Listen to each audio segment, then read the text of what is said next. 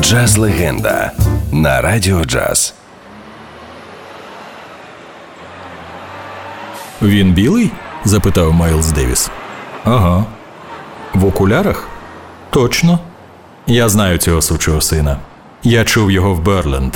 Він грає як Бог. Привези його в Бруклін у четвер увечері. Так, він справді був білим.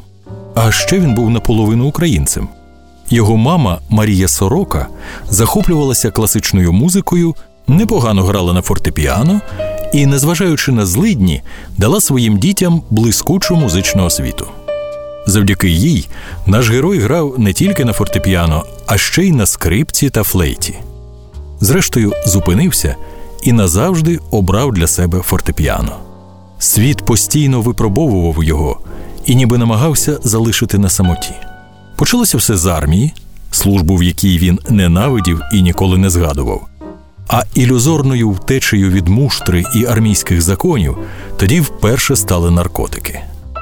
Потім він буквально став білою вороною серед найкрутіших музикантів 50-х, 60-х років, просто тому, що був білим. І знову наркотики. Потім доля забирає в нього друга і музиканта, який не просто розумів його музику, а буквально вростав у кожну її ноту. І він знову залишається на самоті. Можливо, саме самотність підштовхнула його на створення нових законів багатоканального сольного звукозапису. І знову наркотики, які відбирали у нього час і життя, але не змогли відібрати дар.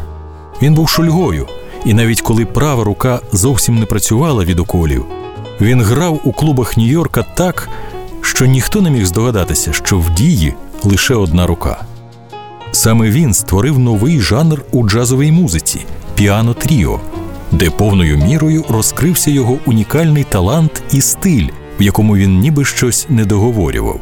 І, як сказав Майлз Девіс, йшов під воду. Батьки назвали його Уільям Джон Еванс, а ми називаємо його легендарний Біл Еванс.